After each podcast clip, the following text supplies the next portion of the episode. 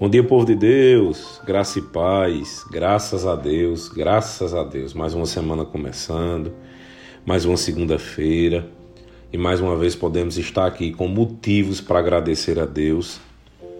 Se nós procurarmos dentro de nós, sempre nós vamos ter algum motivo para agradecer. Ouve essa mensagem até o fim, tira um tempinho de qualidade com o Senhor. E eu queria falar um pouco hoje sobre paz. No mundo de hoje, é uma palavra muito recorrente, né? Paz. As pessoas tanto falam na paz como na falta da paz.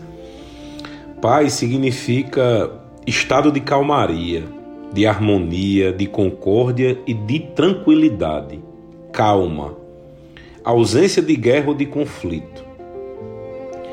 E eu achei interessante que à medida que eu fui lendo isso aqui, vendo ausência de guerra ou de conflito, porque muitas vezes as guerras e os conflitos que nós temos, eles são internos. Eles são a nossa mente brigando e acaba que nós ficamos com ausência de paz. Nós temos tantas notícias ruins ao longo da semana. Se assistimos um jornal, vemos tanta coisa ruim que é difícil a gente ter paz. Não é verdade? O que, é que a palavra de Deus fala sobre isso? João 14, 27 são palavras de Cristo.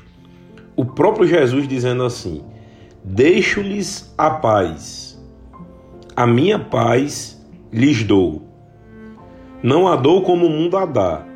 Não se perturbem os seus corações, nem tenham medo. É impossível alguém ter paz e estar com medo. É impossível. Se nós não tivermos medo, aí sim nós estaremos em paz.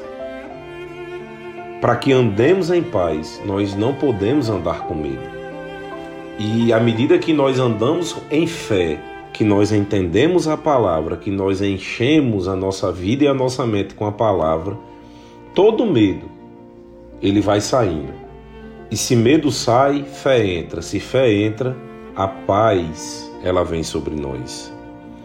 Romanos capítulo 12, no versículo 2, diz o seguinte: Não se amoldem, não se conformem com o padrão deste mundo, deste mundo que tanto perturba nossa mente, que tanto nos dá medo, que tanta coisa errada ensina. Não se moldem ao padrão desse mundo, mas transformem-se pela renovação da sua mente.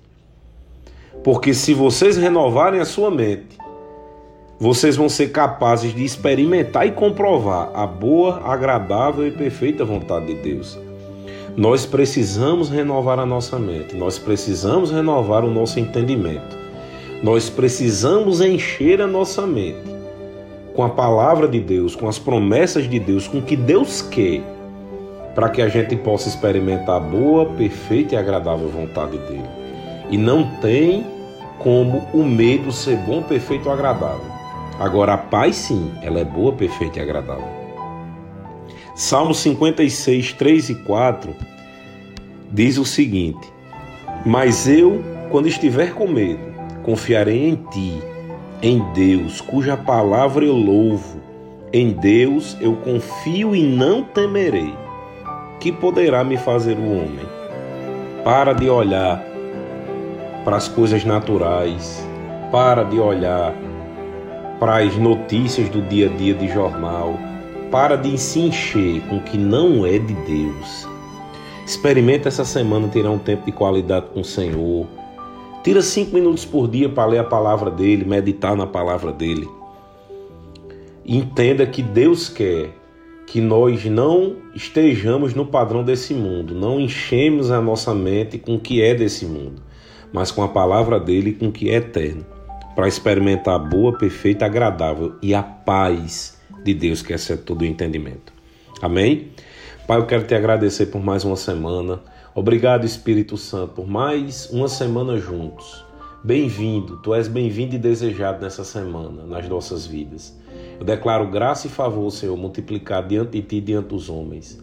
E a tua paz, Senhor, que excede todo o entendimento, estando conosco durante essa semana. Em nome de Jesus, uma semana leve e abençoada. e todos que amamos protegidos e guardados, Senhor, através da tua palavra. Em nome de Jesus, uma semana leve, para a honra e glória do Senhor. Em nome de Jesus, amém. Então, todos uma semana abençoada.